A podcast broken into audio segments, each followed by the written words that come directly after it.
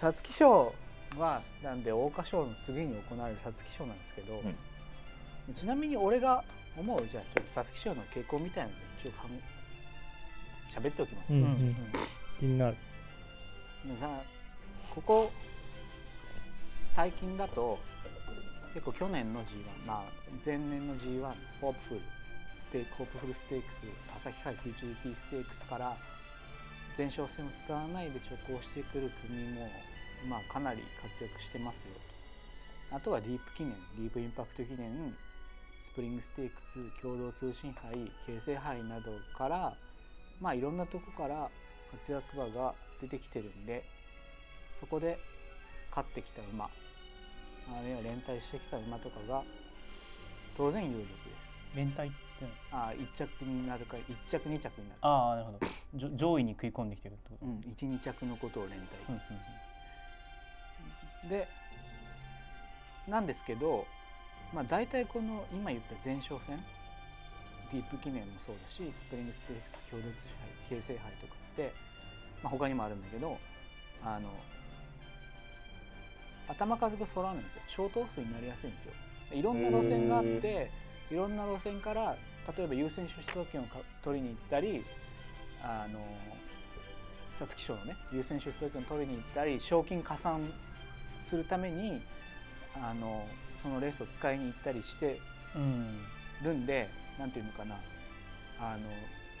有力馬がバラバラになるの,、うん、あの固まらないのよ、ね、同じレースに、うん。っていう傾向がなんか最近はあってで小頭数になるとあのマイルとかはまあ1008マイルもしくは1008とかはまあ別として 2000m とか、まあ、とディープ記念だったり形成杯だったりとかっていうのは特にそうでまあそれ以外もそれ以外も小頭数になるとそういう傾向があるんだけどペースが緩くなる。で小頭数で緩いペースになってでまあなんか楽に競馬してきて、まあ、その馬の力の強さでバーンって勝っちゃったっていう馬。まあ緩いペースでも強い勝ち方っていうのはあるんだけど例えば特にその東京競馬場とかだと直線が長いんで緩いペースで直線向いてくるとあとは用意ドンみたい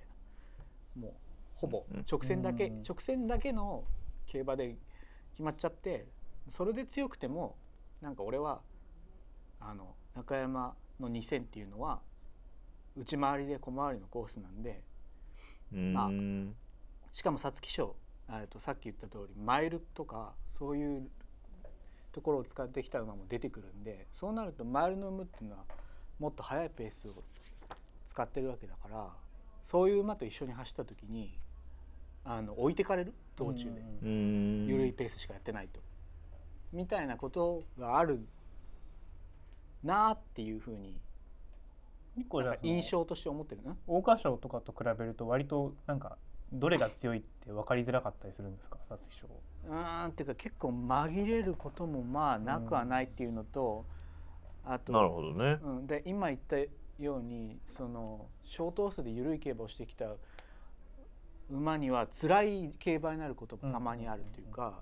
うん、なんで、うん、ある程度マイルとか1008とか対応してる馬の方がいいんじゃないかなっていうのも両馬場になった両馬場になってあのと時計が早い決着になるとやっぱそういう馬の方が将来的にもマイルで活躍してる馬とかねまあ早い将来的にも速い競馬に対応してるような馬の方がなんかこう上位に来てる気がするんでまあ今までもマイルを使ってたりマイルに対応するしそうな血統だったりまあそっちの方がいいんじゃないかなっていう気持ちでいますねっていう。でこれは特に両側になった時の話で近年で言うと、去年なんかは、まあ、ちょっとちょっと渋った馬場だったんですけどまあ結構かなやや重発表なんだけどやや重よりは若干悪かったと思うんですけどまあ去年はとにかく2頭バカみたいに強いのがいたんでどうしようもなかったんだけど何と？コントレールとサリオス。コントレールも三冠馬ですしサリオスもまあやっぱ3歳の中では強かったし強かったんで、うんうん、まあそう考えるとまあ両馬場っていうことで一応考えたいんで俺は。両馬場でいくとそういうマイル1008に速いペースにも対応してきたような馬の方がいいんじゃないかなと。あとまあクラシックなんで当然ディープとかめっちゃ強いです。今まで、うん。はい、まあなんで最初に言いましたけどもさっきも言いましたけどもすいません。さっきも言いましたけどもまあ両馬場で時計が出るようなら速い時計に対応できるかどうかっていうところでまあしかもマイルとか1008から来る馬の方がいいかなっていうふうに個人的には思うんでまあそういう馬、それがダノンザキッドってことなんですかダノンザキッドは、まあ、前走がちょっとタイトルホルダーって勝った馬。とダノンザキッドちなみにホープフルステークスで1着になった馬なんだけど、うんうん、ただ前走がディープ記念で3着かな2着か3着か負けてるんだけどあの前走はあのねめちゃめちゃ緩いペースだったのよめちゃめちゃ緩いペースであタイトルホルダーに逃げられて逃げた馬と2番手の馬がそのまま12着で残るようなあの競馬になっちゃったんでまああんまり展開が向かなかったかなって前に前の馬に楽に競馬されすぎたんででさっきから言ってる通り本番の皐月賞頭数も全揃ってフルゲートになって回るから来る馬もいればそんな展開にはならないだろうと思うんでもっと力出せるだろうっていうふうには思うんだけど、うん、じゃあそういう競馬をまあいきなり対応するかって言われたらするかもしんないけどまあホープフルステークスも中山2000と同じところで勝ってるし一番人気ただ一番人気だろうから買いたくないっていうだけ。あなるほど、うん、おそらく一番人気なんでまあひょっとしたら違うかな。まあでも多分一番人気だからだから普通に買いたくない。ね。っていうところでまあ私の見解みたいなものちょっと話したんですけどなんか質問やあこの馬そうするとじゃあそのまあ気になってます一番人気を外しつつの買うならまあどれみたいなさっきでそのマイルなのか1800からなのかみたいなところでもその具体的な馬の名前で言うとどういう？ちょっと下の方にあります？下の方行きます？あとねステラ・ベローチェはめっちゃ買いたいですまず。あの朝日杯フューチャリティフューチャリティステークスを勝ってるんですけどあ勝ってないや。朝日杯ごめん。朝日杯フューチャリティステークスでまあ2着まで来てるんですけどあのその前走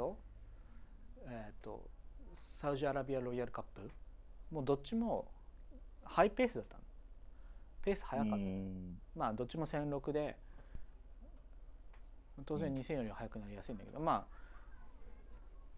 でそのハイペースの中まあサウジアラビアロイヤルカップはあの大外の後方から。で朝日杯は、えー、馬群の中からっていうめちゃくちゃいい足を使って来てるんだけど共同通信杯がもうこれもこれもさっきから言ってるようにあの小頭数頭数そんなに多くないレースで、えー、ペースがめちゃくちゃ遅かったんでゆったりしたペースだったんでめちゃくちゃっていうかまあ遅かったんで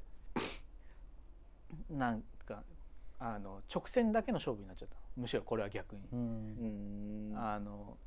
東京競馬場でねあのちょ長い直線でその直線だけの切れ味勝負になっちゃって前の馬えっとがめちゃくちゃその直線での切れ味がすごくてそこに屈したんだけど、まあ、ペースが速くなればこの馬を最後までバテないと思うしでしかもサウジアラビアロイヤルカップはめちゃめちゃ悪い馬場をこなしてるわけだからまあ割とうん早い流れになれば向くんじゃないかなっていうので結構あの前走一番人気で負けちゃってるんで確か。なるほど、うん、人気がなくなればいいなというダノン・ザ・キッドとか他の路線から来る馬もいるんでそこで人気がなくなってくれればめっちゃいいなっていう思いがありますね。あとは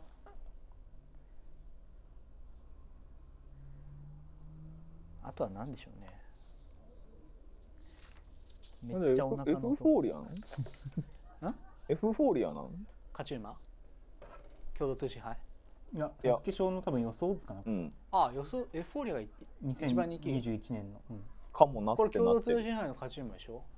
なるほどね。うん、今言、ね、今、うん、今言った共同通信杯の勝ち馬、ああ、エフフォーリアなのかな。まあ、そうかもね。強かったから、めっちゃ。うんうんうん、たださっき言った通りスローペースの中を直線なるほどだけの競馬でただまあ直線ねめちゃめちゃいい足だってもう2着以下も強い馬だったんだよ。でこれ時計が出る馬場だったのにまあこんな時計出る馬場かな。まあ。もう確かに。めっちゃ晴れてそう。でもうあとは何？こうこ直線だけの勝負になっちゃうこれ。うん。なるほど、ね、ほらもうこの2着以下を引き離す時のこの足素晴らしくて。でこの辺で坂登りきってるんだけど坂登りきってからまた後ろの23着馬は伸びてはきてるけどもうあの引き離した時の足が素晴らしくてその後も伸び続けてるからこれは強いのは間違いなく強いんだけどだから一番に変えたくねえよって思ってるっていう話よ私は。なるほどね。うん、なるほど。で直線しか競馬してない馬だからまあそれよりは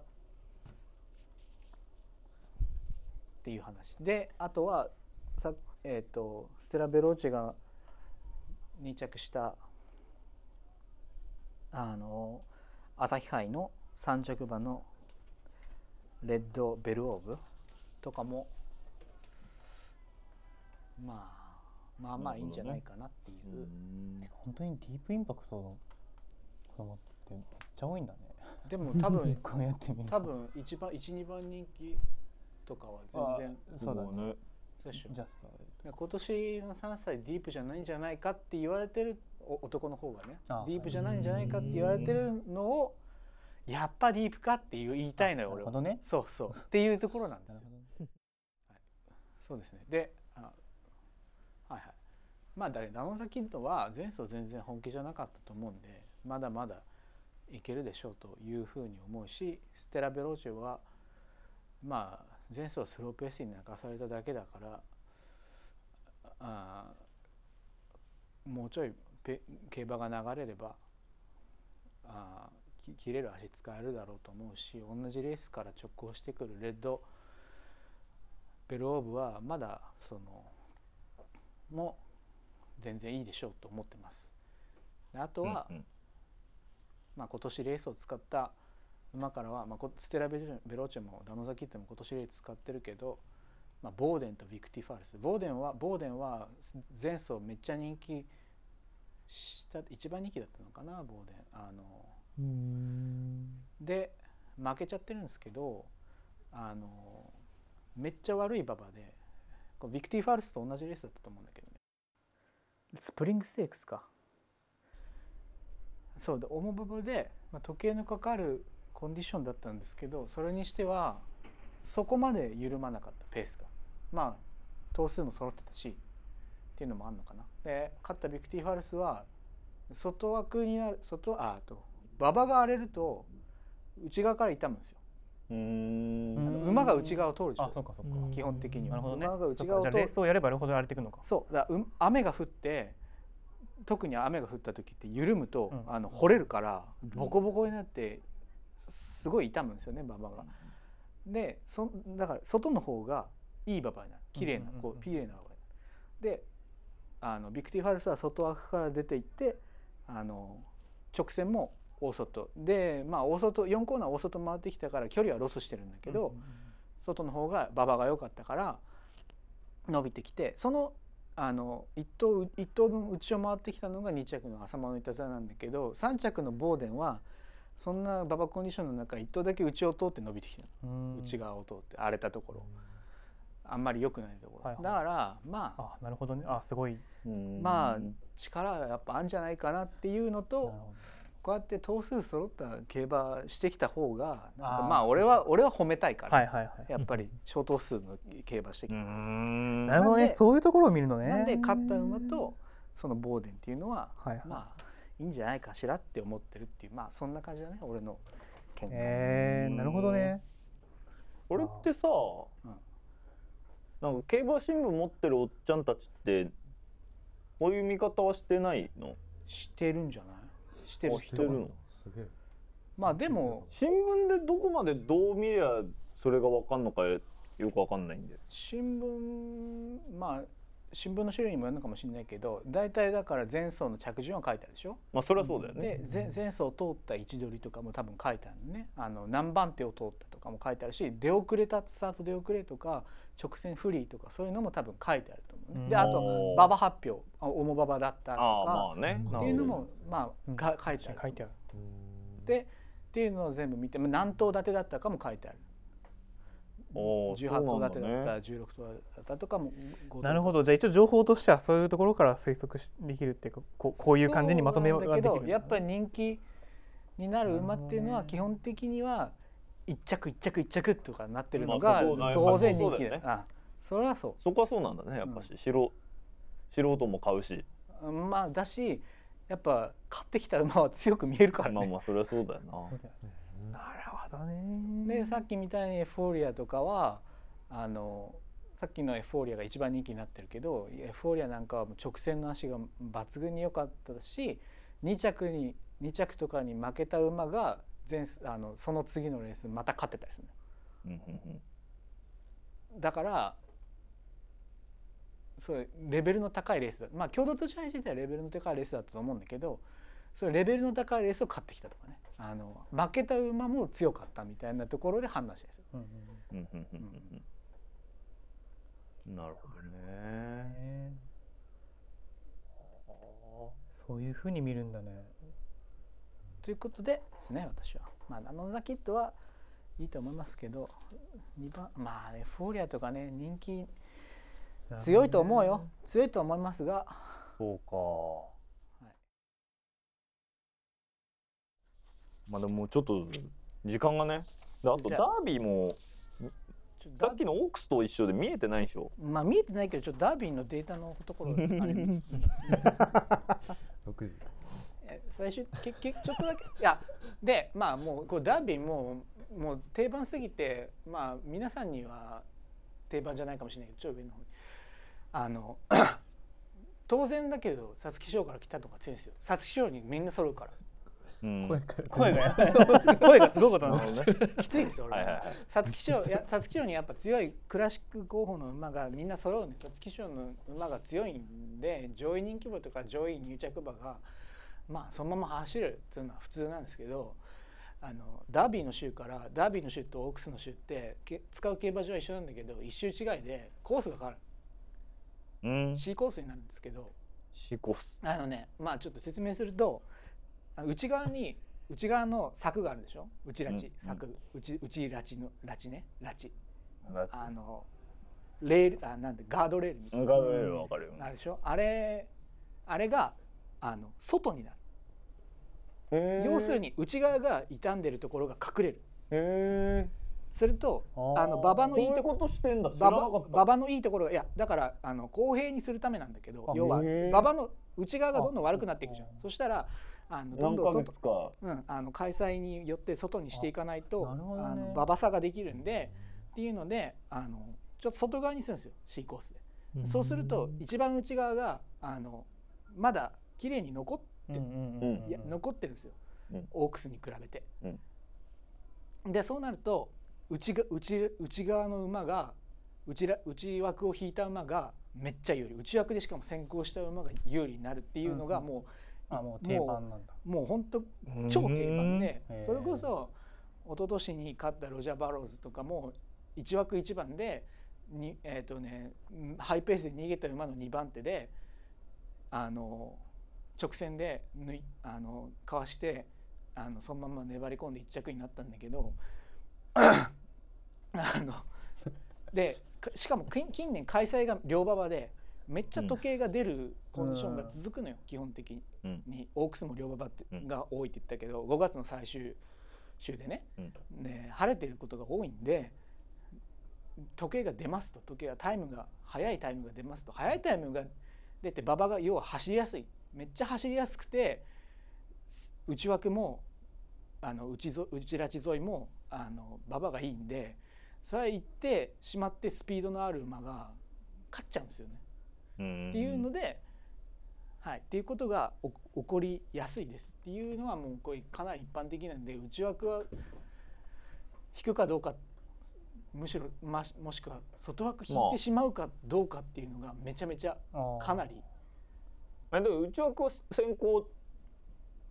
まあ先行しなくてももう内をぴったり回ってくるっていうのはまあかなり。そういうことか。それでもいいそもそもこれ枠の順番って抽選なの？抽選っていうかまあだから抽選あの公開抽選じゃないけど、うん、